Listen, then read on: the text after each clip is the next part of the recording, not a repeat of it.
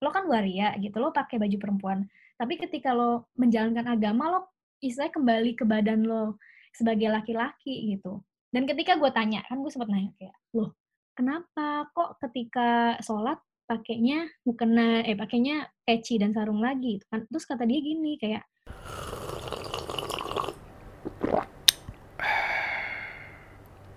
Selamat datang di Yasha Moment. Uh, perkenalan nama gue nih uh, dipanggilnya apa ya? Duhita, cie. Iya, nama panggung ya Pak. Duhita boleh deh. Teman gue Wika, eh, teman di uh, Kumparan sebelumnya. Nggak apa-apa ya, sebut kantor aja lah, udah udah lewat. Sebut aja. Mbak Kumparan, terus uh, dia minggat ke uh, ke kompetitor, nggak kompetitor juga. Kompetitor. terus nggak lama dia dicabut ke Belanda ya? Iya, ke Belanda. Ke Belanda ngambil Master of Arts. Gila. Mm -hmm. Apa? baca tunggu tunggu. Tadi tadi gue udah nge-save tesis lo bentar. Yo, itu Kalau gue baca itu majornya social justice perspektif. Jadi mm -hmm. ini SJW verified centang biru. SJW certified ya istilahnya. jadi hari ini, jadi hari ini, eh sapa dulu dong pendengar gue. Hmm. Hai teman-teman pendengar, teman-teman penonton, cia sih, seru abis. Di rumah, apa beneran di pantai? Sebenarnya belakangnya pantai beneran, tapi kalian, tapi lo nggak mau mawa gitu kan? Udah pakai oh. pantai-pantaian aja deh gitu ya pantai-pantaian aja. Sebenarnya pantai beneran, tapi pantai-pantaian aja lah. Jangan sombong ya. Bercandain di kamar, Pak. Sebenarnya saya malu berantakan belakangnya. Lo udah uh, oke. Okay. Lo udah di Indo uh, dari uh, tahun lalu ya? Enggak, gue baru tahun ini, baru bulan Januari kan gue sampai.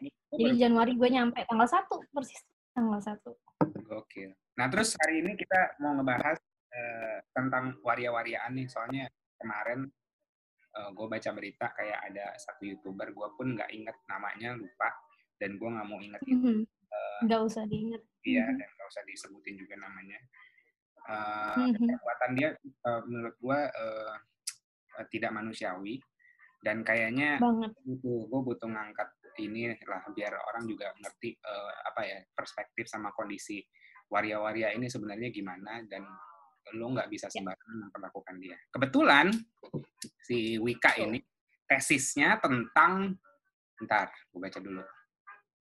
Am I human mm -hmm. your eyes? Ih gitu, judulnya gitu. Iya, judulnya gitu. Oh gitu. Am I human enough in your eyes? The struggle of warrior to integrate into the traditional Japanese Islamic neighborhood in Yogyakarta. Boleh boleh kasih satu ini enggak? satu apa cerita singkat gitu ya singkat Kena, kenapa lo uh, ngangkat ini oke okay. sebenarnya sih ngangkat uh, tema ini tuh udah tertariknya tuh udah lama. Jadi bahkan sebelum sekolah tuh udah tertarik untuk ngebahas ini lebih dalam gitu. Dulu kan waktu masih di kantor lama ya masih kerja di media tuh kepengen banget bisa bikin liputan khusus tentang pesantren waria.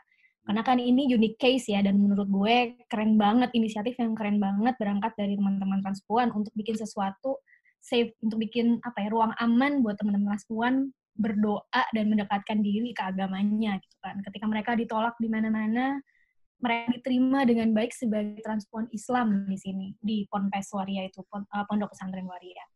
Nah terus habis itu um, cuman belum kesampaian untuk gue bikin liputan khususnya. Okay. Akhirnya ketika sekolah gue propose tema ini untuk jadi academic writing, jadi hmm. paper gue, tesis gue. Dan pas banget gue uh, di supervise oleh dosen yang memang specialized di um, queer, um, terus apa sexuality, gender issues. Jadi pas banget, klop banget, dan dia sangat mendukung tema ini untuk diangkat. Karena kebetulan juga di kampus gue belum ada yang angkat tema ini. Jadi diharapkan ini bisa memulai percakapan lah di dunia akademis tentang um, apa namanya identitas transpuan yang ada di Indonesia gitu. Oh, okay. Nah, ya udah akhirnya dari situ itu udah udah biasa aja kan kalau di western. Kenapa? Kalau di, di western? kalau di western kan kayak drag drag queen gitu gak sih jatuhnya enggak ya? Ya. Iya kan? Udah udah nah, udah beda sih. Beda ya? Iya, beda. Kalau drag queen sama transpuan itu sebenarnya beda. Karena kalau teman-teman transpuan itu kan memang dia secara identitas seksualnya memang ingin disebut sebagai perempuan. Kalau drag queen itu kan lebih ke tampilan. Jadi dia menikmati memakai baju atau mengekspresikan diri sebagai perempuan, tapi dia tetap mengasosiasikan diri atau ingin di, tetap diidentifikasi sebagai laki-laki kayak gitu. Oh. Itu kalau drag queen. Jadi drag queen is more like an expression gitu. Okay. Um, anyway, kalau di western, iya itu percakapan yang sangat umum sih, diskusi yang kayak biasa banget dan ya udah ini, ini tuh kayak cuman ngobrol tentang manusia aja gitu, bukan sesuatu yang berbeda gitu. Tapi kan kalau di Eastern lah istilahnya ya Global South itu kan masih sangat apa ya hati-hati dan sensitif untuk ngomong ini gitu. Terus terus tadi kan gue potong tuh setelah apa sih maksudnya kayak kenapa lo, lo ngerasain kayak gue harus ngangkat ini ini ini tuh atas dasar memang kemauan lo aja buat diri lo sendiri atau memang kayak kayaknya mm -hmm. orang harus tahu ini Oke, okay orang harus tahu ini sih, soalnya um, pertama kita kan bisa tahu ya, maksudnya kayak di Indonesia sendiri masih banyak diskriminasi dan stigma terhadap teman-teman transgender. Jadi menurut gue ini penting untuk diangkat. Uh, sebagai orang Indonesia, gue merasa punya kewajiban untuk mengangkat ini ke ranah akademik yang diobrolin di dunia barat gitu. Karena dan ketika ketika kita ngobrolin dalam konteks barat, banyak identitas-identitas seksual transgender yang di Indonesia eh, atau yang dari istilahnya dari apa ya, dunia timur tuh yang uh, apa namanya yang yang nggak nyampe gitu loh di di diskursusnya negara apa dunia barat kayak ya gitu kayak ketika kita ngomongin um, transgender di dunia barat ya mereka terkungkung dalam istilah ya udah transgender itu drag queen gitu padahal sebenarnya ada identitas lain yang disebut dengan waria gitu kan waria itu kan beda gitu kan sama uh, apa namanya um, drag queen, bagaimana mereka dan apa ya istilahnya kayak identitasnya tuh sangat berbeda lah dengan konteks barat gitu loh. Makanya menurut gue itu sangat penting gitu untuk apa namanya gue bawa ke ranah akademik biar bisa didiskusikan secara akademik dan ini juga bentuk aktivisme juga sih gitu kan. Kayak gue sebagai orang Indonesia harus memperkenalkan ini ke dunia barat gitu loh. Biar diskusinya juga semakin besar gitu sih. Dan lo bisa tampar-tamparin tuh youtuber pakai pakai tesis iya benar. Benar pengen gua print tuh ya tuh tuh itu tuh 40 halaman pengen gua print A5 eh A3 terus gua puak puak puak gitu. Tau gak sih ke si dan knowledge-nya masuk ke kepala aja dia. Iya biar kayak nah, tapi menurut lo, menurut lo uh, kenapa orang bisa kayak gitu? Kenapa orang bisa kayak misalnya bikin bikin prank kayak gitu ya? Iya, maksudnya apa yang dari dari dari knowledge lo, maksudnya ya dari knowledge yang lo punya sama justifikasi sama yang lo punya setelah lo pelajarin ini, menurut lo apa dasarnya mereka berbuat seperti itu atau kayak membedakan diri dengan si waria-waria ini? Ya, tentunya karena stigma dan diskriminasi ya. Karena kan gimana pun juga gini, walaupun sebenarnya waria, identitas waria itu tuh sebetulnya bahkan sudah ada dari sejak zaman kolonial di Indonesia. Jadi identitas ini udah lama gitu loh. Dulu tuh makanya disebutnya um, ketika pertama kali muncul tuh disebutnya Banci Batavia karena dulu mereka itu Babat. Um, apa, kenapa? Babat, Banci Batavia. Heeh, jadi dulu tuh panggilannya tuh Banci Batavia gitu. Karena mereka itu um, apa namanya dulu tampil di tampil di panggung gitu kan sebagai sebagai seorang dulu istilah banci gitu kan tampil menghibur itu awal mulai itu yang disebut dengan drag queen tapi kemudian kan entitas ini kan nggak cuma berhenti di situ gitu bahkan sebenarnya dari budaya Indonesia sendiri misalnya di um, Sulawesi itu ada namanya bisu di situ kan yang acknowledge bahwa manusia itu kan nggak cuma laki-laki dan perempuan, tapi mereka punya ada lima identitas gender gitu kan di di, di komunitasnya. Itu based kan juga bagian apa dari spirituality. Based on Kenapa? Based on culture apa spirituality yang di tadi yang ada lima gender itu emang bisa itu. Ah. Itu both sih. Jadi kayak um, apa namanya? based on sexuality as in kayak mereka mereka sendiri mendefine seksualitas bisu ini uh, um, apa lima gender dan spirituality juga mereka punya posisi di situ. Jadi bisu itu bahkan jadi bisu itu uh, kayak macam apa ya kombinasi antara perempuan laki-laki di dalam satu tubuh uh, dalam satu tubuh dan dia itu di, dia itu punya posisi yang tinggi di komunitasnya karena dia dianggap bisa apa ya memiliki banyak raga, memiliki banyak jiwa dalam satu tubuh gitu kan. Mereka dia punya posisi tinggi untuk uh, apa namanya uh, apa ya istilahnya kayak memimpin secara spiritualitas gitu karena they are beyond human gitu. Nah itu sebenarnya udah ada gitu dan bahkan sebenarnya nggak cuma di uh, Sulawesi gitu. Di Jawa gitu kita uh, kita kita juga punya apa namanya um, identitas waria itu sendiri. Terus habis itu di di banyak tempat di Indonesia tuh ada. Makanya sebenarnya waria itu kan udah ada sebelumnya. Cuman masalahnya um, diskursus apa ya, diskursus tuh kok bahasanya tinggi banget ya. Tapi anggapan persepsi lalu pembentukan identitas waria itu sendiri kemudian kan berubah mulai berubah ketika ada kolonialisme masuk, agama gitu kan. Ketika agama mulai mendefinisikan bahwa ya kita tuh cuman perempuan dan laki-laki gitu. Cewek cowok doang gitu. Kalau misalnya lo uh, apa namanya lo lo lo transgender ya, lu bukan lu bukan manusia gitu. Ada pendosaan gitu, menganggap bahwa mereka itu berbeda gitu kan. Dan mereka dianggap sebagai tidak memenuhi um, kriteria manusia sempurna gitu karena lo some, somewhere in between nggak bener lo gitu kan. Hmm. nah itu kan kemudian akhirnya membuat stigma itu terus muncul gitu kan. Stigma itu menjadi uh, apa namanya mm jadi kayak ben, jadi kayak sampai sekarang kita melihat mereka juga bukan kita banyak orang melihat mereka seperti itu gitu.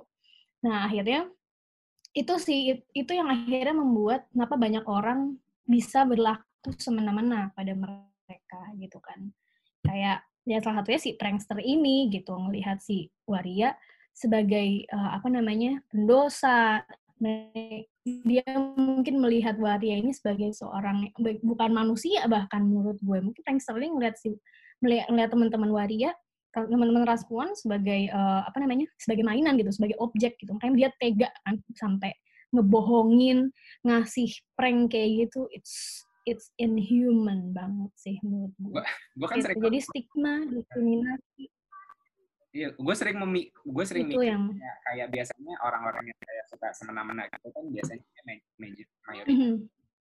Tapi ini ini prankster mm -hmm. nih, berarti enggak bukan karena mayoritas berarti emang asshole oh. asshole aja gitu. Emang asshole nih, asshole banget gitu.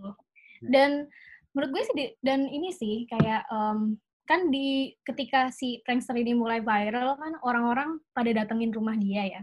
Hmm. Itu gue sebetulnya uh, jadi sebenarnya ada debat ada debat yang menarik juga sih dalam dalam dalam kejadian ini karena ada orang yang melihat bahwa i orang-orang ini ya apa namanya Baper, mulai menerima uh, kayak mereka mereka baik gitu istilahnya kayak orang-orang oh, ini mau membela transgender gitu. Okay. Tapi ada juga yang bilang well mungkin mereka bukan membela transgendernya bukan membela identitasnya tapi membela uh, karena mereka membela kayak ya ini bantuan kemanusiaan tapi lo mainkan gitu kan. Jadi kayak orang-orang jadi ada ada dua ada dua cara melihat uh, kejadian ini gitu. Tapi kalau menurut gue sih somehow it's a progress gitu karena doesn't matter. uh, selama ya, ya. apa pun iya, alasan ya, kayak, udah betul betul makanya Heeh, gue senang banget karena kayak orang-orang udah mulai maksudnya kayak bisa melihat bahwa teman-teman transgender, teman-teman transpuan itu ya emang dia juga sama-sama manusia kayak kita gitu, ekspresinya aja berbeda gitu. Dan dia harus dibela ketika ada perbuatan-perbuatan kayak gini gitu kan. Itu gue cukup senang dan cukup akhirnya kayak wah paling enggak ini orang udah mulai progressing untuk melihat teman-teman waria gitu atau atau gitu. mungkin itu sebenarnya waria tuh preman kampung dia preman kampungnya dia sendiri. Boy gila gue dikerjain. Gitu kayaknya keren loh kalau waria yang jadi korban kan akhirnya ngelapor kan. Menurut gue itu juga salah iya. satu yeah. yang ini sih. Itu salah satu yang hal yang baik juga gitu. Karena mereka mereka berani gitu kan untuk melaporkan ini. Karena kan sering kali ada beberapa kasus teman-teman waria yang enggan untuk melaporkan. Karena merasa bahwa uh, apa namanya aparat itu nggak nggak nggak berpihak ke mereka. Aparat itu banyak yang maksudnya kayak mengabaikan mereka. Tapi the fact bahwa mereka mau melaporkan it's it's a it's a brave move gitu. dan menurut gue sangat mengapresiasi itu. And we should do that gitu kan. Kayak apa pun itu kita kita harusnya berani dan aparat harusnya berlaku seperti itu di, di semua kasus gitu kan. Tanpa membedakan siapa pun yang melaporkan. Gitu uh, tapi uh, naturalnya natural dari lo emang emang emang maksudnya nggak nggak masalah dengan saya karena gue gue nggak mau hipokrit di sini dulu pun gue kayak takut lah maksudnya kayak salah satu yang menandakan bahwa lu maskulin enough adalah lo takut sama bencong. Jadi kayak kalau takut sama bencong tuh kayak lo keren dan lo maskulin. Kayak hmm. Gue bukan bagian dari dia, gue nggak ada sedikit pun uh, unsur femini apa uh, feminin dari gue, jadi gue nggak bisa nerima itu. Itu yang gue rasain. Hmm. Uh, uh, apa uh, stigma yang zaman gue kuliah mungkin kalau misalnya lagi nongkrong mm -hmm. kantin ada bencong lewat pada kabur gitu gue mm. gue nyadar saat itu gue gak nyadar tapi maksudnya gue mm, digest uh, knowledge itu his, uh, apa uh, pengalaman itu jadi gue ngerasa kayak ya gue pun pernah kayak gitu gitu ikut ikutan mm -hmm. sih biar kayak ya udah uh, kayak uh, kayak menunjukkan maskulinitas sih menurut gue mm -hmm. kayak misalnya kalau lo iya maskulin mm -hmm. tapi lo gaulnya sama banci kayaknya lo nggak maskulin gitu mm -hmm. Mm -hmm. itu juga sih yang kayak menurut gue jadi masalah gitu kan bahwa maskulin gimana ya kayak when when people define masculinity it's all about the power gitu kayak ketika lo bisa ngelawan atau ketika lo bisa um, menguasai kelihatan powerful ketika lo kayak attacking ya. people feminisme, feminismenya no? rem dikit feminismenya rem dikit ya iya iya tenang aja aman aman aman okay, okay. emang maksud gue kayak the way ini juga sih kayak jadi masalah itu kayak ketika kita mendefinisikan maskulinitas itu semuanya tentang bagaimana laki-laki itu harus powerful, harus berani, ya, oke okay, harus bisa ngelawan yang apa namanya kayak yang yang yang lebih lemah dianggap lebih lemah dari dia. Bagaimana maskulinitas itu selalu dikaitkan dengan kerak kekerasan gitu kan. Lo nyadar nggak sih kayak cowok yang yang apa maskulin tuh yang berani berantem gitu. What the hell gitu. Maksud hmm. gue kayak you really want to be associated with kayak violence gitu dan dan itu yang menjadi masalah kan dan kenapa akhirnya uh, apa namanya laki-laki eh, kenapa akhirnya teman-teman waria teman-teman trans transpuan itu dianggap sebagai tidak maskulin? Ya karena itu kan karena mereka memiliki sisi lembut yang selalu dikaitkan dengan femininity gitu. Dan femininity kan dalam persepsi kita selalu selalu kayak ya feminin itu pasti harus lembut gitu. Kayak feminin itu ya cewek yang lembut. Cewek itu harus feminin, harus harus lemah lembut. Dan cowok nggak boleh kayak gitu, which is wrong at all gitu kan. Nah itu kan yang kayak ketika lo bisa kayak apa sih against that kind of softness, ketika lo bisa, ketika lo cowok itu apa namanya memiliki trait-trait yang lembut, it's it's not masculine enough gitu. Ini dan agak, it's wrong gitu. Agak agak agak keluar dikit, tapi gue pengen gue penasaran kayak uh, terus maskulin yang sebenarnya apa? Kayak maskulin sebenarnya sebenarnya gini sih, kayak kayak berangkat. Jadi sebenarnya kan kayak masculinity dan femininity itu kan sebetulnya trait yang apa ya, yang yang secara sosial selalu dibentuk gitu loh. Kayak lo kayak mendefine masculinity, oke okay, dia dianggap sebagai kayak tangguh, sebagai apa namanya, sebagai sebagai karakter yang kuat, sebagai karakter yang leading gitu kan. Dan ketika lo ngomongin femininity, itu kan lo, lo selalu diasosiasikan dengan kelembutan, diasosiasikan dengan caring gitu kan, apa namanya, nurturing gitu. Dan sebetulnya yang mem, yang apa ya, yang menurut gue persepsi yang salah itu adalah ketika kita berbicara maskulin itu identik dengan laki-laki dan femininity identik dengan perempuan saja gitu.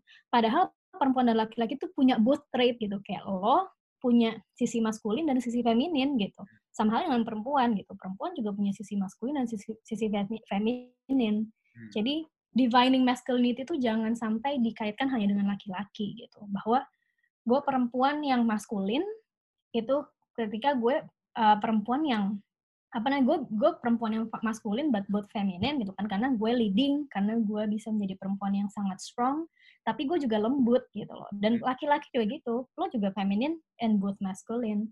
Karena lo sebagai laki-laki itu bisa apa namanya bisa leading tapi lo juga bisa nurturing gitu kan. Jadi itu sih menurut gue sebenarnya ketika ngomongin karakter masculinity dan femininity don't only associate that with certain gender gitu cowok harus maskulin gitu, cewek harus feminin gitu. Padahal enggak gitu. We both have tapi kayak we have both. Scientifically kan dari DNA juga ada perbedaan gitu. Tapi bukan berarti kayak maksudnya kayak XX dan XY ini udah udah udah ya udah gitu. Mm -hmm. Itu dari dari scientific traits gitu. Tapi mm -hmm. kalau dari apa ya? Itu apa sosial. Uh -uh, sosial kali ya. Kalau dari sosial mm -hmm. mungkin nggak bisa ya. Nggak bisa kayak mm -hmm bedain gitu. Makanya itu sebenarnya kita tuh punya dua, makanya kita tuh sebenarnya punya dua identitas yaitu seks dan gender gitu. Hmm. Itu sebenarnya yang membedakan antara biologically dan socially. Ketika lo ngomongin seks, perempuan dan laki-laki itu sudah jelas berbeda gitu. Kan. Ah. Karena organ seksualnya berbeda, fungsi tubuhnya juga berbeda gitu kan. Gue bisa hamil, laki-laki nggak bisa hamil gitu kan. Ah. Tapi ada juga teman-teman yang misalnya um, identitasnya adalah intersex gitu. Intersex itu adalah um, satu orang yang memiliki eh, yang dia itu lahiriah itu uh, bisa punya penis tapi dia punya payudara juga atau misalnya dia ternyata uh, apa namanya kayak punya both penis and vag, uh, vagina gitu. Ada juga yang punya kasus seperti itu atau kayak dia cewek tapi testosteronnya tinggi sehingga sang, terlihat jadi badannya uh, sangat maskulin gitu. Itu ada juga dan identitas itu exist gitu ya. Dia nggak perempuan dan nggak laki-laki. UFC gitu, woman gila-gila. Kenapa? Di UFC Ultimate Fighting yeah. Champion itu. Iya. Iya makanya itu dia. Nah itu yang membedakan kayak itu sexual, itu sex identity, sex identity kayak gue perempuan, gue um, istilahnya itu cis cis apa uh, cis women. Cis itu penanda bahwa kayak dia menganggap bahwa dia dia, dia identified dengan perempuan gitu, cis. Nah, lo laki-laki gitu kan. Tapi ketika ngomongin gender itu bisa berbeda gitu. Kayak role gue sebagai perempuan sebagai uh, di masyarakat gue mendefine seperti ini. Oh, gender so, berarti Gender itu social, yes. It's it's socially constructed gitu. Oke. Okay. Makanya itu sih yang membedakan antara biological sama socially kayak gitu. Ini enak nih ngobrol sama orang pinter nih. Terus balik balik.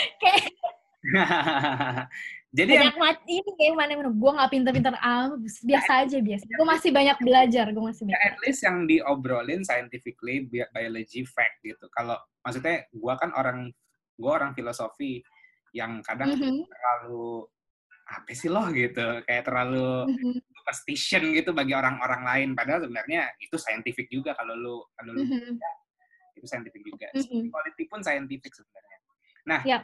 uh, eh, balik lagi gue mau mm-hmm. kutip uh, tesis lo waria is not only about appearance it's beyond that waria means you were born male you have a biologically male body kayak gue yang bilang mm-hmm. tadi you might also appear as man However, you never ever leave your body and appearance. You really know that deep down, despite how you look, you are a woman. Yep. Kasih kasih itu dong, kasih kasih penjelasan, kasih breakdown dari tadi statement quote yang tadi. Yep. Yang tadi. Oke.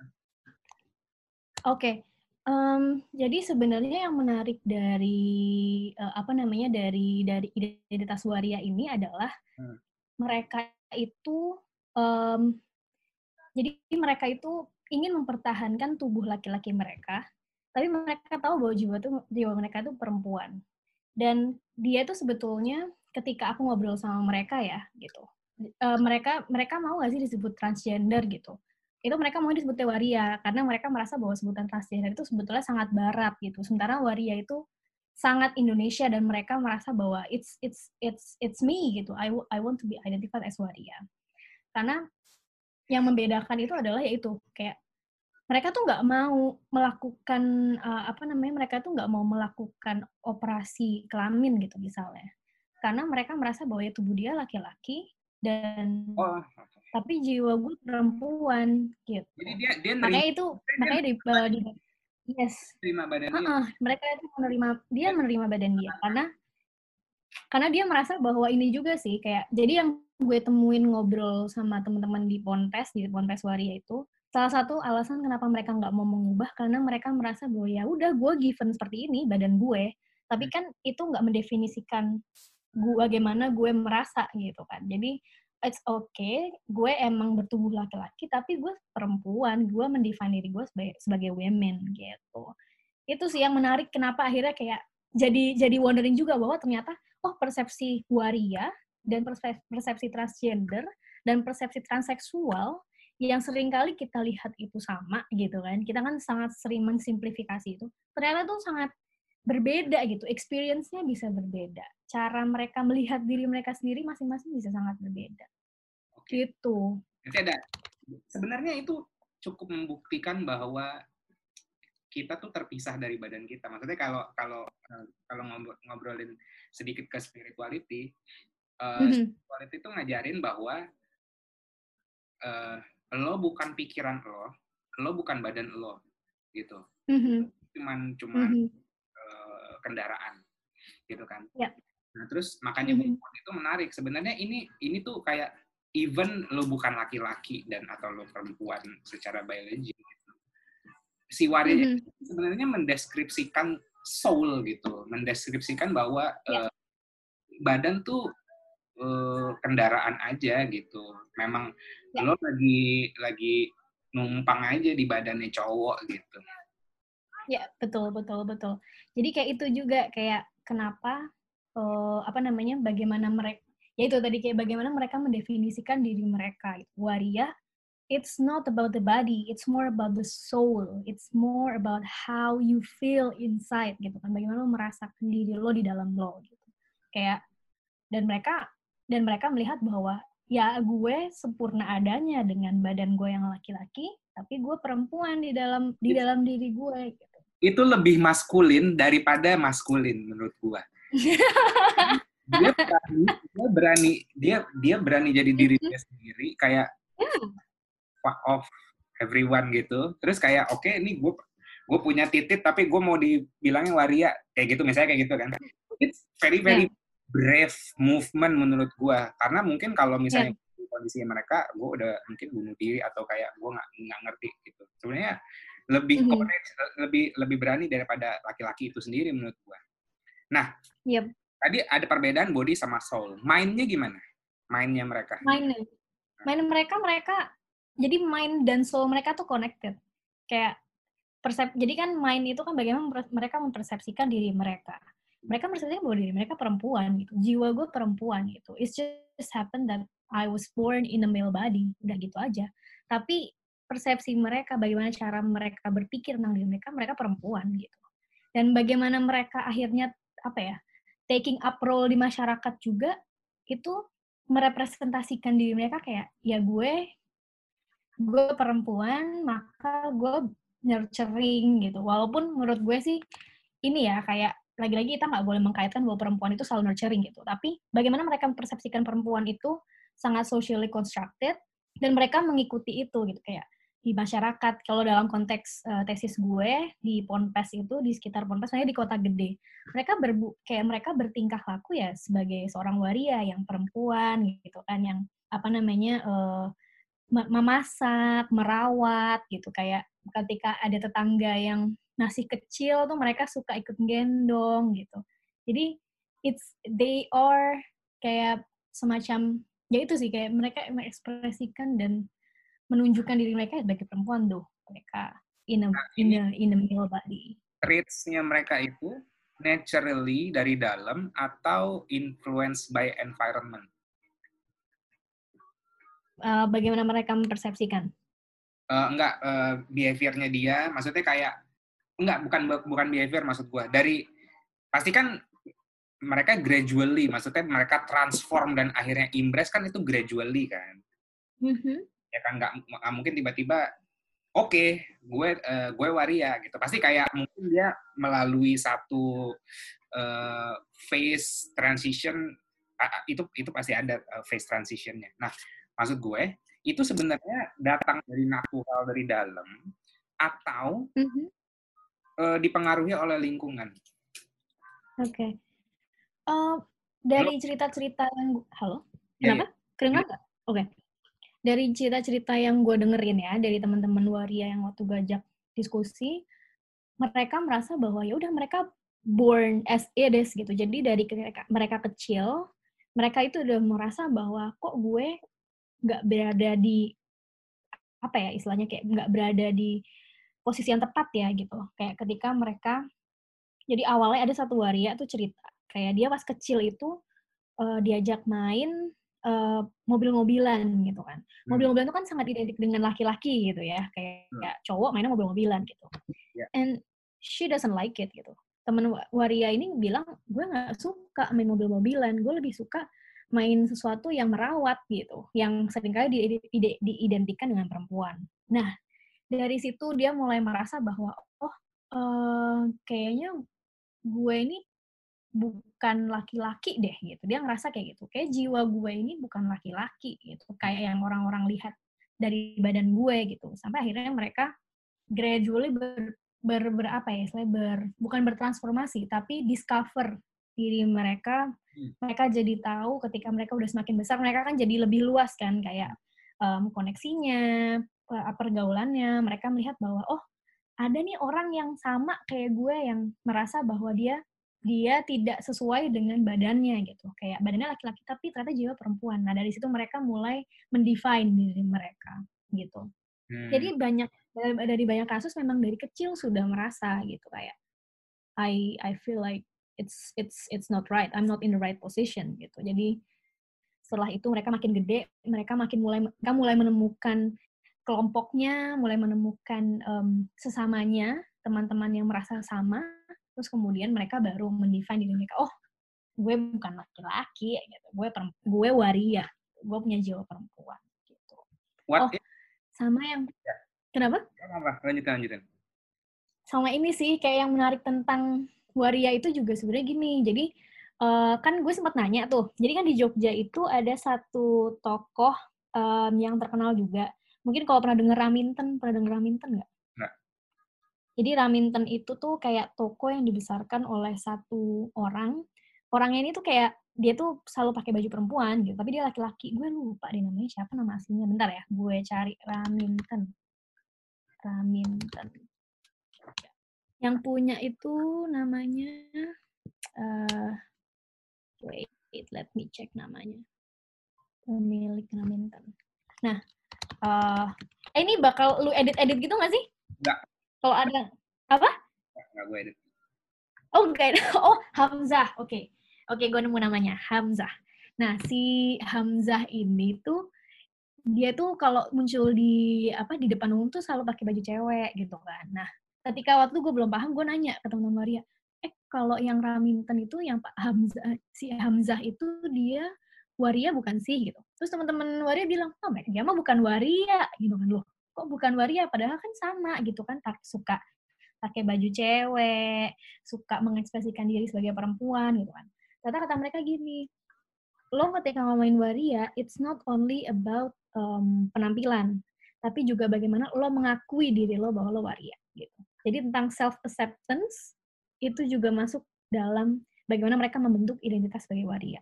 Jadi nah. kalau lo nih lo kenapa Ya Hamzah itu apa ceritanya? Hamzah itu apa? Hamzah itu jadinya cross dresser disebutnya. Ah. Drag queen itu. Oke, okay, oke. Okay. Gitu. Jadi ketika mereka bilang enggak, Hamzah itu cross dresser gitu. Hamzah itu bukan waria, soalnya dia nggak mau disebut waria gitu. Kalau kita waria karena kita mau disebut waria, kita mengakui gitu. Itu juga sih yang menarik menurut gue. Kayak bagaimana mereka me, apa ya membentuk identitas diri mereka gitu berdasarkan bagaimana mereka melihat diri mereka bukan tentang orang lain yang mengidentifikasi diri mereka. Gitu sih. Gue gue ini banget ya cepet banget gak sih ngomongnya? Enggak enggak enggak ya, oke okay. gue gue masih mind blowing sama ini sih sama sama tadi fact di mana Sulawesi bahwa ada satu apa uh, spiritualitas yang kayak menganggap mm -hmm. di apa ya dua dua jiwa dalam satu tubuh misalnya gitu atau atau atau mm -hmm. atau maksudnya kayak jiwanya berbeda sama tubuhnya dia berarti dia kayak make sense sebenarnya menurut gua karena kayak lu bisa operate dua function bukan dua function sih kayak ya lu uh, dengan badan mm -hmm. cowok tapi uh, apa ya uh, jiwanya cewek gitu bisa yeah. dibilang superhuman sih menurut gua. Yes, they are. Makanya itu dia kayak sebetulnya kalau dari secara apa namanya istilah historiografi hmm.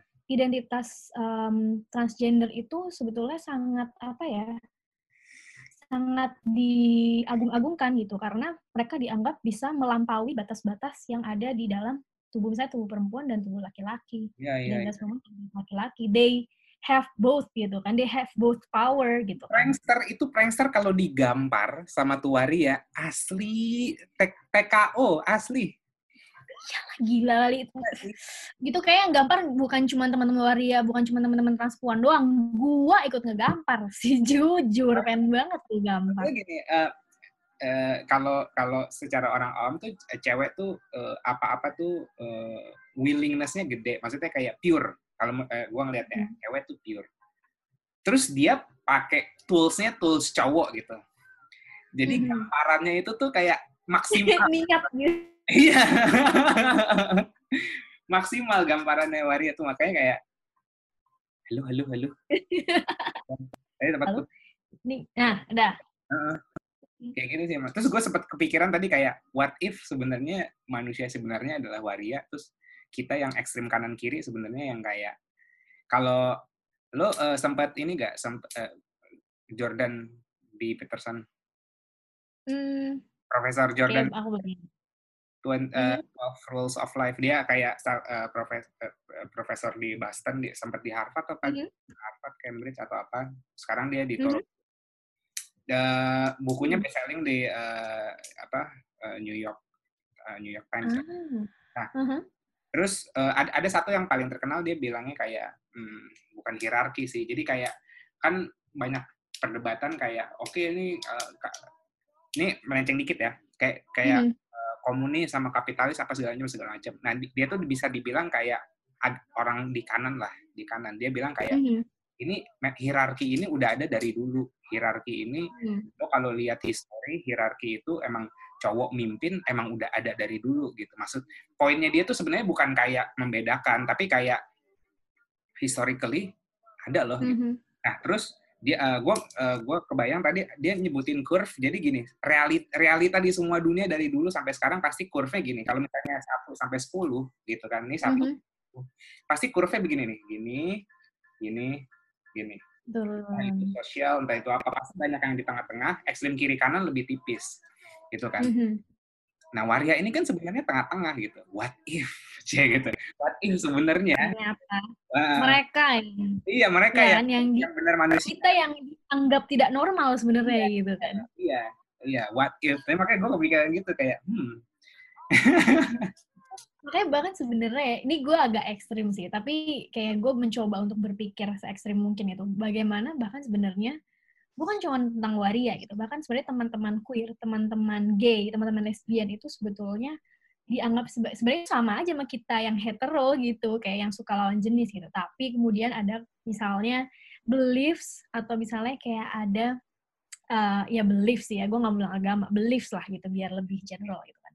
Beliefs yang akhirnya meng, meng apa ya semacam membentuk persepsi atau membuat narasi bahwa teman-teman yang gay, lesbian, LGBT itu sebagai dianggap abnormal gitu karena mereka merasa bahwa gay dan lesbian itu nggak bisa ber apa namanya nggak bisa menghasilkan keturunan, which is kalau nggak bisa menghasilkan keturunan nggak meneruskan beliefs yang dipercaya oleh orang tuanya gitu.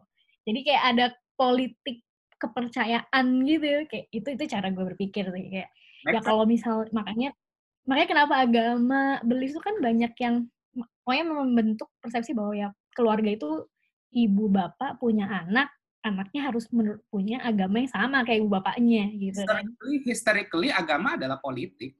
Historically, iya. agama adalah politik politik ya ya maksudnya kalau gue simplifikasi ya kepentingan gitu maksudnya kayak yeah.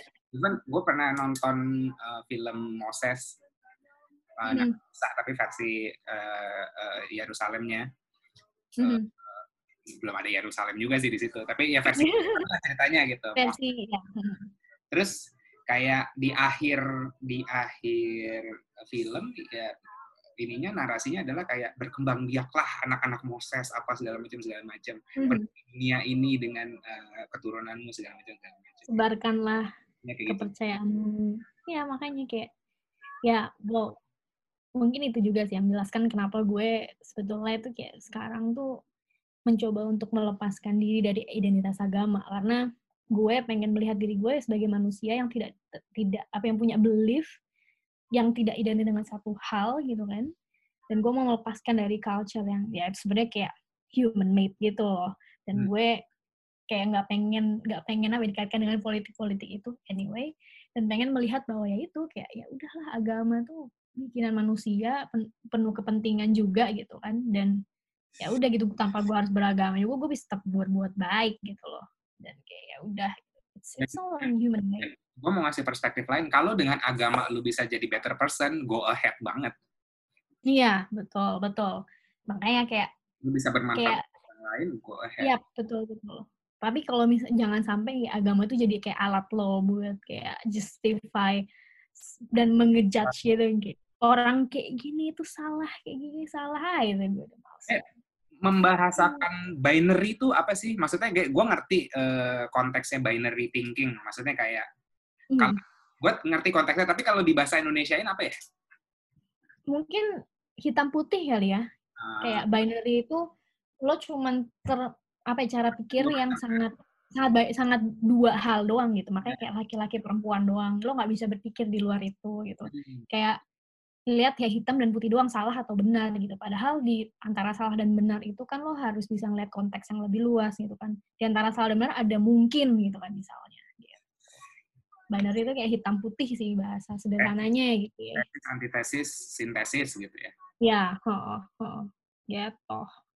Oke. Okay. Mm-hmm. Nah, selama selama lo satu bulan lo satu bulan di sana ya? Apanya tuh? Uh, riset. Oh ya, uh, satu bulan. Dari Juli. Ada, perspektif yang berubah gak? Maksudnya awalnya oh. A, terus keluar dari situ jadi B.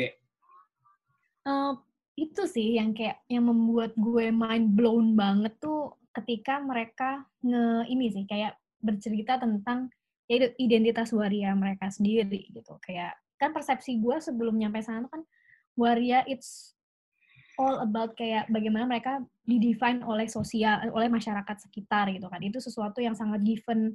Mereka nggak bisa nggak bisa actively berbuat sesuatu tentang itu gitu. Tapi turns out ternyata ketika ngobrol mereka tuh sangat istilahnya itu mereka punya apa ya, agency itu apa ya bahasa Indonesia? Mereka punya power ambassador, untuk ambassador. ya kenapa? Ambassador agency. Maksudnya kayak uh, apa ya wakil-wakil bukan sih kayak lebih ke ini sih kayak agency itu cara jadi bagaimana mereka melihat diri mereka bukan sebagai objek tapi mereka sebagai uh, apa namanya si subjek yang punya power gitu nah, mereka kalau ya kayak bagaimana mereka ya tanpa masyarakat uh, istilahnya kayak melihat mereka, mereka punya power untuk membuat identitas mereka sendiri. Gitu. Oke. Okay. You know what I mean? Jadi kayak it's something that jadi mereka bukan dilihat, tapi bagaimana mereka melihat diri mereka sendiri dan mendefinisikan diri mereka. Itu sih yang makanya tadi tentang yang exploration. Apa? That's spirituality. Serius. Mm-hmm. Orang-orang orang-orang oh iya ngomong-ngomong maksudnya gitu dari dari dari dari pengalaman yang lo ceritain ke gue mm-hmm. kayak dia dia akhirnya kayak ngedivine self exploration siapalah aku apa segala macam itu kan kayak mm-hmm. uh, spiritual activity yep. nggak heran berarti mereka lebih uh, apa yang bisa dibilang religius atau lebih banyak berdoa atau lebih spiritual dari yang normal yang normal kayak kita. iya sih kayak um, kalau yang gue temuin dari teman-teman ponpes itu mereka sangat apa ya mereka itu kayak sangat eager untuk bener-bener uh, apa namanya bener-bener mempelajari agama. Karena selain pertama mereka ingin mematahkan stigma bahwa waria teman-teman transpuan teman-teman transgender itu dianggap menyimpang dianggap sebagai, dianggap sebagai pendosa. Mereka pengen mengubah mengubah persepsi itu bahwa kayak loh gue waria gue transgender dan Tuhan menerima gue apa adanya dan gue bisa berdoa dengan cara gue gitu. Nah itu tuh di situ tuh kayak apa bagaimana spirit spiritual spiritual mereka itu sangat terlihat gitu. Dan itu berdampingan dengan uh, proses eksplorasi sexuality mereka gitu kan kayak kadang kayak orang pasti melihat kayak waria Islam tuh nggak mungkin gitu karena kalau lo waria udah pasti lo berdosa dan lo nggak seharusnya beragama gitu kan nah di situ tuh kayak di ponpes ini teman waria di pondok pesantren ini melawan stigma itu. Bahwa mereka they can be very spiritual gitu. They can be very religious gitu dengan melalui identitas mereka sebagai waria. Terus balik lagi ya. tadi yang, yang sorry yang gua gua potong tadi perspektif yang jadinya B apa? Oh ya, gue yang dari gue ya. Itu sih kayak jadi bagaimana gue melihat mereka bukan cuman sebagai objek di masyarakat, tapi sebetulnya sebetulnya mereka sebagai pelakunya, sebagai seorang yang sebagai identitas yang sangat aktif mendefinisikan diri dan keluar menjaring uh, masyarakat, kayak keluar secara sosial. Dan itu juga kayak apa ya, sangat tertarik melihat bagaimana mereka itu men, uh, me, me, menyelaraskan dan sangat berjuang untuk me, mengubah narasi tentang religiosity dan sexuality gitu. Bahwa keduanya ini dalam satu diri manusia tuh berdampingan gitu. Bukan kalau apa religius itu sudah pasti berlawanan dengan sexuality. Enggak gitu. Kayak ketika gue Katolik atau ketika gue punya agama sesuatu percaya sesuatu gue harus perempuan atau laki-laki. Enggak gitu. Bahwa mereka bisa menjadi pribadi yang sangat apa namanya queer sangat uh, apa namanya di luar binari tidak sang, sangat apa berbeda dengan persepsi masyarakat tapi at the same time mereka sangat religius gitu sih. Jadi ngelihat bagaimana mereka jadi di di, di ponpes tuh uh, apa namanya teman-teman waria kan biasa sholat bareng gitu kan sholat maghrib bareng.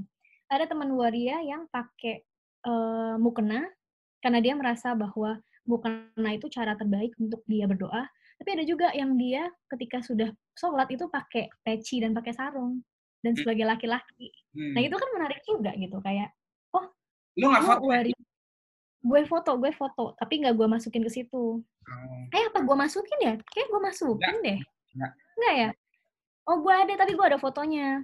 Jadi oh, mereka sholat. Enggak, nanti gue share di podcast ini. Nanti coba ya, gue gue harus ya. eh ada nggak ya? Coba nanti gue cek lagi deh. Nanti kalau ada gue langsung share ke lo ya. Gitu. Jadi uh, apa namanya? Itu menarik banget juga gitu kayak oh ternyata ya oke okay, karena ternyata uh, ketika lo di sosial masyarakat lo lo kan waria gitu lo pakai baju perempuan. Tapi ketika lo menjalankan agama lo istilahnya kembali ke badan lo sebagai laki-laki gitu. Dan ketika gue tanya kan gue sempat nanya kayak loh kenapa kok ketika sholat pakainya mukena eh pakainya peci dan sarung lagi? Gitu kan terus kata dia gini kayak ya gue pengen berdoa, pengen kembali ke Tuhan uh, dengan badan gue yang dengan badan gue aja, dengan sesuai dengan badan gue gitu. Sesuai Tapi walaupun juga gue perempuan, hmm. gitu. Karena ya dia merasa nyaman seperti itu gitu. Ya udah dan ya nggak apa-apa itu kan cara dia me, menjalani agamanya gitu. Meanwhile ada juga teman-teman waria yang dia lebih nyaman pakai uh, mukena gitu karena ya gue kan perempuan walaupun badan gue laki-laki tapi kan gue perempuan gitu. Jadi mereka mereka lebih nyaman pakai wak mukena. Jadi itu tuh menarik banget gitu loh memahami cara mereka yeah. uh, apa sexuality dan religiosity ini berinteraksi gitu dalam satu identitas. Sexual activity-nya ngapain mereka? Oh, oh maksudnya kayak ininya apa namanya uh, apa pun. Maksudnya kayak entah itu sendiri atau double. Um, karena nah teman-teman waria ini kenapa? Mereka terbuka gak sih perihal itu? Mereka terbuka. Jadi kayak um, waktu gue di ponpes itu juga mereka mereka banyak yang cerita gitu kan istilahnya. Gimana sih mereka itu menjalani menjalani kehidupan mereka sebagai waria gitu. Dan um, ini ini ini sebenarnya ini sebenarnya lumayan lumayan apa ya cabangnya itu lumayan banyak kalau kita mau cerita tentang sexual activity mereka. Karena kebanyakan teman-teman waria itu pekerjaannya adalah pekerja seks gitu. Dan ketika gue tanya kenapa, itu karena mereka kan, kan karena mereka nggak diperbolehkan untuk bekerja di sektor-sektor formal gitu kan. Kayak lo sebagai waria lo nggak mungkin boleh kerja di bank gitu kan. Lo dianggap nggak sesuai gitu. Jadi mereka ditolak di banyak sektor sehingga sektor-sektor yang ada yang membuka pintu untuk menghidupi mereka ya sektor uh, sektor sebagai pekerja seks atau misalnya salon gitu kan. Hmm. yang yang apa namanya yang sangat informal gitu. Nah dari situ akhirnya me, apa ya mendefine akhirnya eh, mereka mendefine kayak sexual activity mereka. Mereka sangat aktif. Banyak yang aktif gitu ya. Walaupun gak semuanya ya gue gak mau mengeneralisasi. Karena ada beberapa yang dia juga bukan pekerja seks gitu. Tapi kebanyakan karena pekerjaannya dia sexually jadi aktif gitu kan, karena dia pekerja seks. Dia dia dia having sex maunya sama cowok karena dia merasa jiwanya perempuan.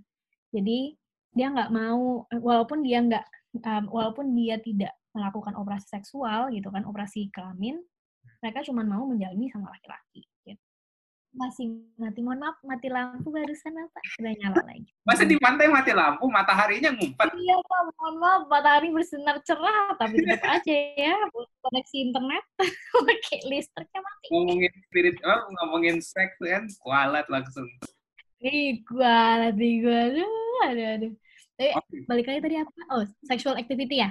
Nah, jadi ada, jadi uh, ada, maksudnya dia mereka susah untuk dapetin kerja di luar mm-hmm. atau salon misalnya gitu ya. Nah, mm-hmm.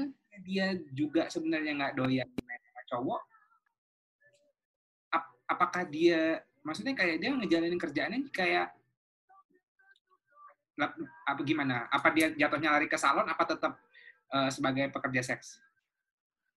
Uh, eh, maksudnya teman-teman waria nih, maksudnya kayak in terms of kayak kerjaan mereka Hmm. Ya itu sih kayak um, selama ini tuh sektor yang bisa mereka akses gitu, sektor pekerjaan yang mereka akses sangat terbatas kan. Kayak either lo sebagai pekerja seks hmm. karena karena di sektor itu saja gitu kan orang-orang bisa menjadi dirinya istilahnya. Kalau dia nggak atau pekerja yang nggak doyan sama cowok. Kenapa? Ada nggak waria tapi nggak doyan sama cowok? Hmm, maksudnya kayak insexual, term ya. Maksudnya kayak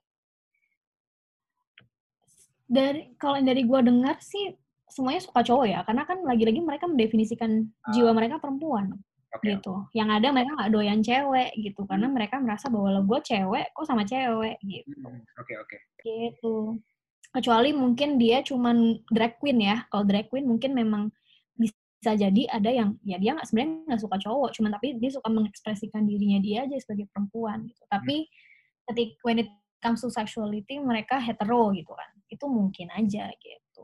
Tapi kalau teman-teman waria sih karena mereka ya itu jiwa mereka perempuan mereka mendefinisikan mereka sebagai perempuan ya they persepsi mereka terhadap sexuality itu ya harus bersama lawan jenis. Jadi dia sebagai perempuan maunya sama laki-laki gitu.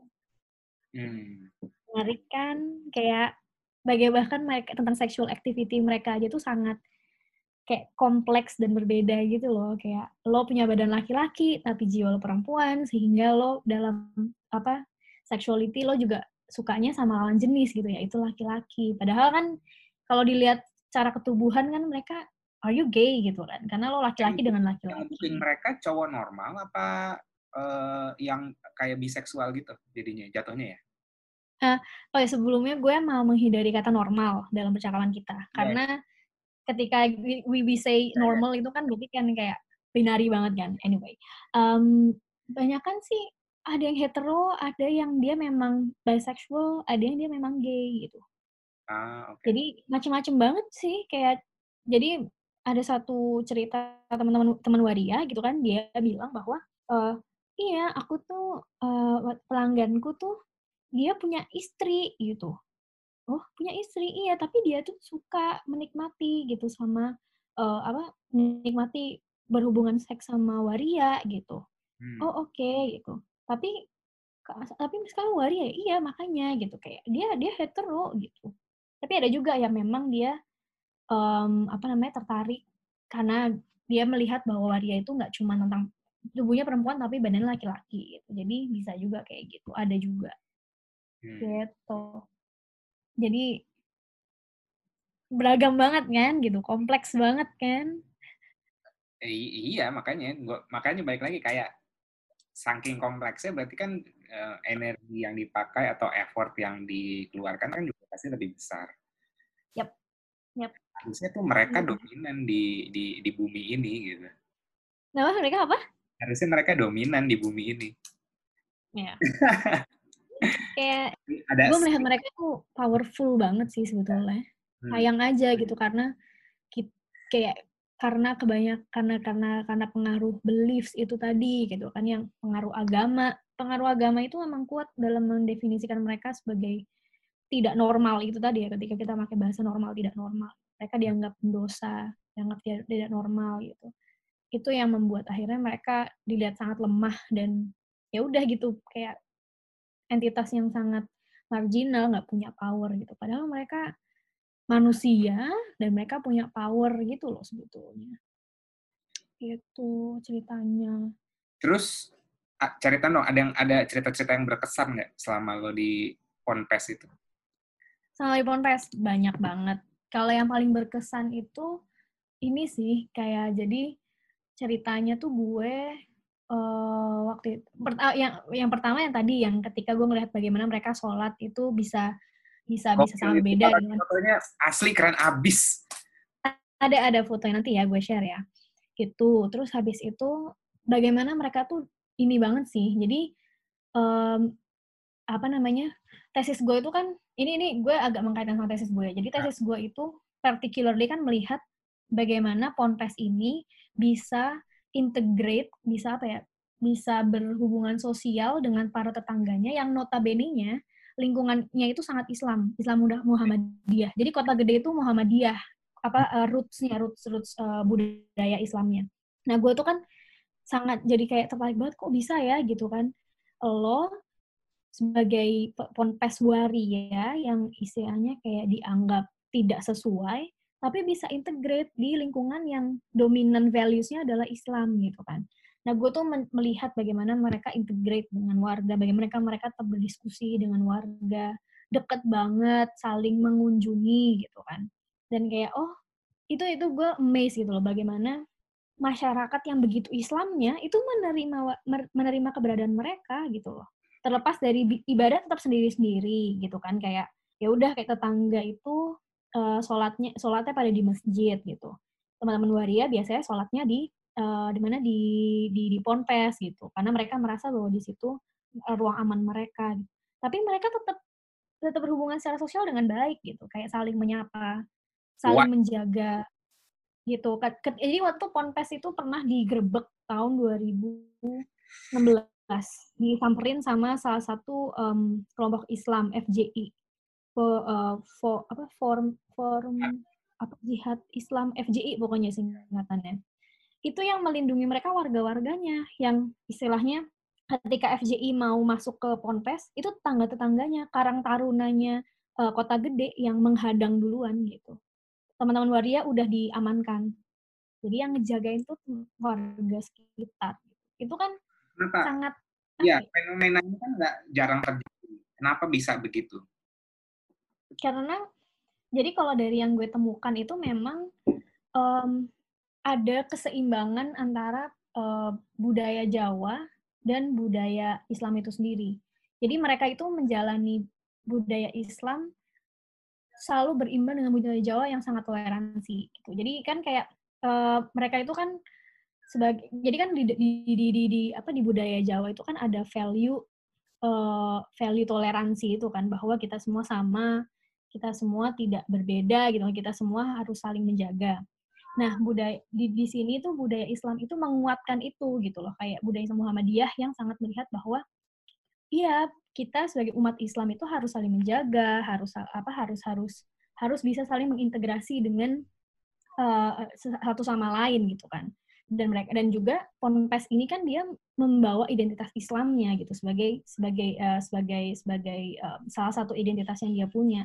Gue waria tapi gue Islam. Nah di situlah kayak warga saling menjaga gitu. Walaupun mereka masih punya uh, walaupun memang yaitu beribadahnya sendiri-sendiri gitu kan. Kayak teman-teman yang apa tetangga-tetangganya di di apa sih uh, public mosque itu apa uh, di di masjid sekitar teman-teman waria tetap di ponpes gitu. Tapi ya udah gitu kayak we're on we're all human gitu loh. Kayak kita sama-sama manusia. waria di sana.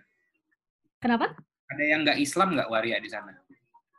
Uh, ada. Ada yang nggak Islam dia suka main. Um, dia dia orang Katolik bahkan. Dia Katolik dia ke gereja gitu kan. Tapi dia tetap ke ponpes karena dia merasa bahwa itu komunitas dia gitu. Hmm. nah diterima nggak si, si waria tidak Islam ini? Diterima banget karena karena ya itu sih kayak waria itu yang gue sangat apa ya sangat pelajari dan gue sangat emis tuh komunitas mereka tuh kuat banget. Benar-benar kuat. Kayak waria Jogja itu deketnya minta ampun. Jadi mereka itu saling saling update. Kayak ini tadi itu gue habis chatting sama namanya Bu Shinta. Bu Shinta itu yang punya ponpesnya dia cerita habis bagi-bagi sembako, habis habis masak bareng, terus habis itu bagi-bagiin bingkisan lebaran ke teman-teman waria gitu. Jadi deket banget saling jaga gitu. Jadi yang mereka apa ya komunik jadi mereka nggak melihat uh, satu sama lain hanya berdasarkan agamanya, tapi ya berdasarkan mereka sebagai waria gitu. Itu yang bikin mereka jadi deket banget gitu. Karena mereka tahu kan kayak it's it's so bad to be discriminated gitu kan mereka kan nggak mau mendiskriminasi just based on agama gitu gitu sih makanya kayak lovely banget sih pengalaman gue di sana tuh bener-bener apa ya bener-bener um, eye opening mind blowing gitu loh. Hmm. itu hal yang mungkin nggak bisa gue temukan di tempat-tempat lain gitu pengalaman-pengalaman itu. Gitu.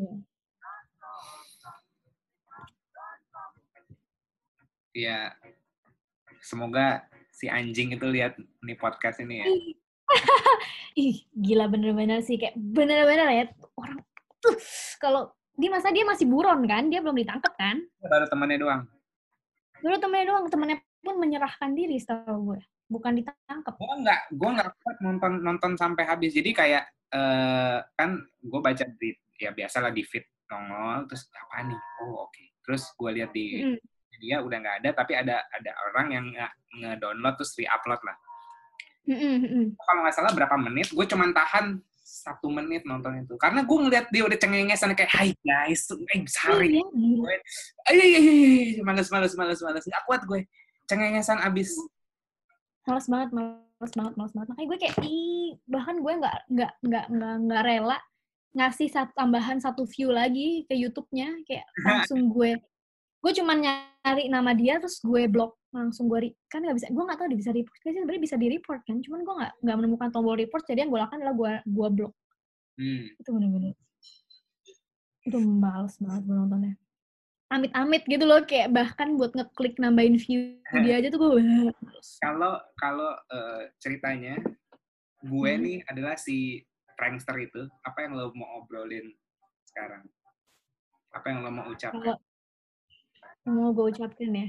Pertama, gue sebagai manusia gue marah banget gue pas ngomong kayak bajingan lu ya, emang anjing lo ya gitu kan istilahnya. Tapi itu sebagai manusia yang penuh kemarahan. Tapi gue tahu bahwa hal-hal seperti ini tuh nggak bisa dengan violence gitu. Yang diperlukan oleh orang-orang seperti ini adalah bagaimana kita membuka obrolan dan bahkan sebenarnya bukan kita, tapi mungkin harus ngobrol langsung sama warianya gitu. Jadi mungkin yang mau gue bilang adalah oke, okay, lu ikut gue sekarang, kita ngobrol sama teman-teman waria. Dan lo dengerin ceritanya kayak gimana. Hmm. gitu sih. Jadi gue mungkin ya gue pribadi kalau misalnya ketemu orang yang sangat bajingan kayak gini gue nggak mau nambah violence karena apa bedanya gue sama dia gitu kan. Kayak dia udah file dia udah melakukan kekerasan terus gue membalas kekerasan it doesn't work gitu. Yang yang bisa gue lakukan adalah menjembatani gitu. Kayak oke okay, lu punya persepsi yang salah tentang A gitu gue ketemuin lo sama si satu A ini gitu biar hmm. lo bisa ngobrol dan tahu apa yang sebenarnya terjadi gitu sih hmm. ini salah satu the best episode menurut gue di momentum yang tepat, uh, tamu yang tepat, di bulan yang tepat, bulan puasa juga, terus masih ada nuansa Islami juga. Dan ya thank you banget udah udah udah apa ya menyisihkan waktu lo di tengah-tengah kesibukan lo di chill, bir dingin, lo masih bisa merelakan waktu. It's my pleasure. It's my pleasure. Tadinya sebenarnya gue pengen ini kayak gue tuh sempat kepikiran apa gue ajak ini ya apa ajak salah temen waria gitu loh buat ikut podcast ini gitu tadinya cuman ternyata mereka karena lagi ada kegiatan jadi nggak bisa nggak bisa gabung dan ya internetnya kayak jadi di Ponpes itu agak susah sinyal emang. Waktu itu waktu gua ke sana tuh agak sulit tuh ngakses internet. Jadi takutnya malah kayak glitch apa technical glitch. Jadi gue cuma bilang kayak kalau misalnya ada apa namanya kayak mereka mau apa kapanan join bareng boleh gitu. Yuk kita bikin sendiri. Boleh banget kalau misalnya mereka mereka dapat uh, dapat sinyal yang proper. Dan maksudnya di luar episode ini mau ngobrolin sama mereka gue sangat sangat terbuka entah itu ngomongin waria itu entah itu ngomongin kemanusiaan entah ngomongin apa pun nggak harus tentang kewariaannya mereka gitu nggak ya. nggak, harus itu. Betul betul. Ya sih soalnya gue merasa ini juga kayak sering kali nih ketika ada diskusi publik gitu kan kita nggak perlu misalnya kayak di antah online maupun offline ketika ngomongin waria tuh nggak pernah ngelibatin waria gitu. Yang ngomong tuh gitu ya. gitu. Ha-ha. kayak gue melihat itu sih padahal kan harusnya yang ngomong ya mereka yang memang datang dari komunitasnya gitu. Itu sama halnya kayak uh, sederhananya lu lagi diskusi tentang Islam tapi yang ngomong orang Katolik gitu. Itu kan nggak nggak merepresentasikan kan hmm. makanya gue sering kali selalu berusaha untuk mengajak teman-teman waria yang ngomong sebetulnya kalau misalnya mendiskusikan sesuatu yang berkaitan dengan mereka. Ini lebih kayak biar mereka dapat tempat gitu. Oh. Ini media-media macam Vice, Tirto lagi ngulik nih pasti nih liputan khusus nih iya iya kayaknya ya. Aduh, gue. lama keluar banget Tirto, Tirto ngeluarin infografik, waria, atau Vice bikin apa. Atau... Vice tuh udah ada liputannya. Udah ya? Udah bikin di, di, di, udah. lagi sama mereka. Tapi mungkin belum di-push lagi tahun lalu. Jadi waktu gue tesis tuh, kan gue uh, tesis di sana beberapa sebulan itu kan gue apa bolak-balik ke Ponpes. Terus satu hari gue ketemu sama temen gue yang Vice lagi bikin liputan di situ. Jadi kayak apa namanya mereka bikin, udah bikin sebenarnya liputannya. Cuma mungkin belum di-push lagi karena momennya kan waktu eh, yang mereka angkat emang spesifik Ponpes Waria kan. Jadi benar-benar apa experience dan apa namanya um, konteksnya ya dari Ponpes gitu, bukan Waria in general. Sama corona sekarang padahal Padahal banyak isu yang lagi kacau juga gitu kayak curhat di BPJS PKU itu aduh duit BPJS. Iya, parah ya. Parah banget. Ya. Parah banget ya, parah parah parah. Banget. Iya. Banyak banget sih isu-isunya kayak ya BPJS, terus kayak masalah omnibus law. Itu kan lagi rame juga tuh. Kayak tiba-tiba aja nih udah mau disahkan apa gimana kayak lah kok tiba-tiba ada obrolan kayak gini lagi gitu kan mentang-mentang kita lagi nggak bisa demo istilah gitu kan dipakai momennya. Sama orang-orang di Senayan itu loh. Orang-orang pintar. Orang yang katanya pintar banget itu. Makanya kayak eh gue ngomongnya kecepetan gak sih? Gue tuh selalu merasa gue kalau ngomong kecepetan dan kayak banyak hal gitu. Aduh ya Tuhan. Gue sih bisa nangkep tapi kalau pendengar nggak bisa nangkep ya tinggal diulang. Namanya kan video Benar. Mohon maaf pendengar nanti mau nanti kalau misalnya mau diskusi lanjut boleh ya langsung kontak saya juga. Instagram, Twitter, Instagramnya apa? Instagram uh, Satwika asik. Tuh Twitter agak ribet nih. D Satvika. T-nya double pakai V2. Tulis, Ribet ya. Ribet banget ya, mohon maaf. Tadi saya tulis aja, Pak. Ya wes. Gitu. Uh, thank you banget. Udah menyempatkan, thank you banget. Uh, gua nggak sabar mendapatkan topik-topik lain untuk ngobrol sama lu. Rupanya cukup encer dan encer banget obrolan ini. Uh, semoga para pendengar dapat perspektif uh, memanusiakan teman-teman waria di uh, di di mana pun gitu karena mas sama aja lah gitu cuman beda hmm. doang. Beda ekspresi aja gitu kan cuman beda cara mengekspresikan diri aja ya nggak sih? Alright. So uh, okay. terima kasih dan sampai Thank jumpa you. podcast berikutnya. Bye bye sampai jumpa bye. Dah. Dah. Gimana? Gimana? Tapi seru gue seneng ngobrol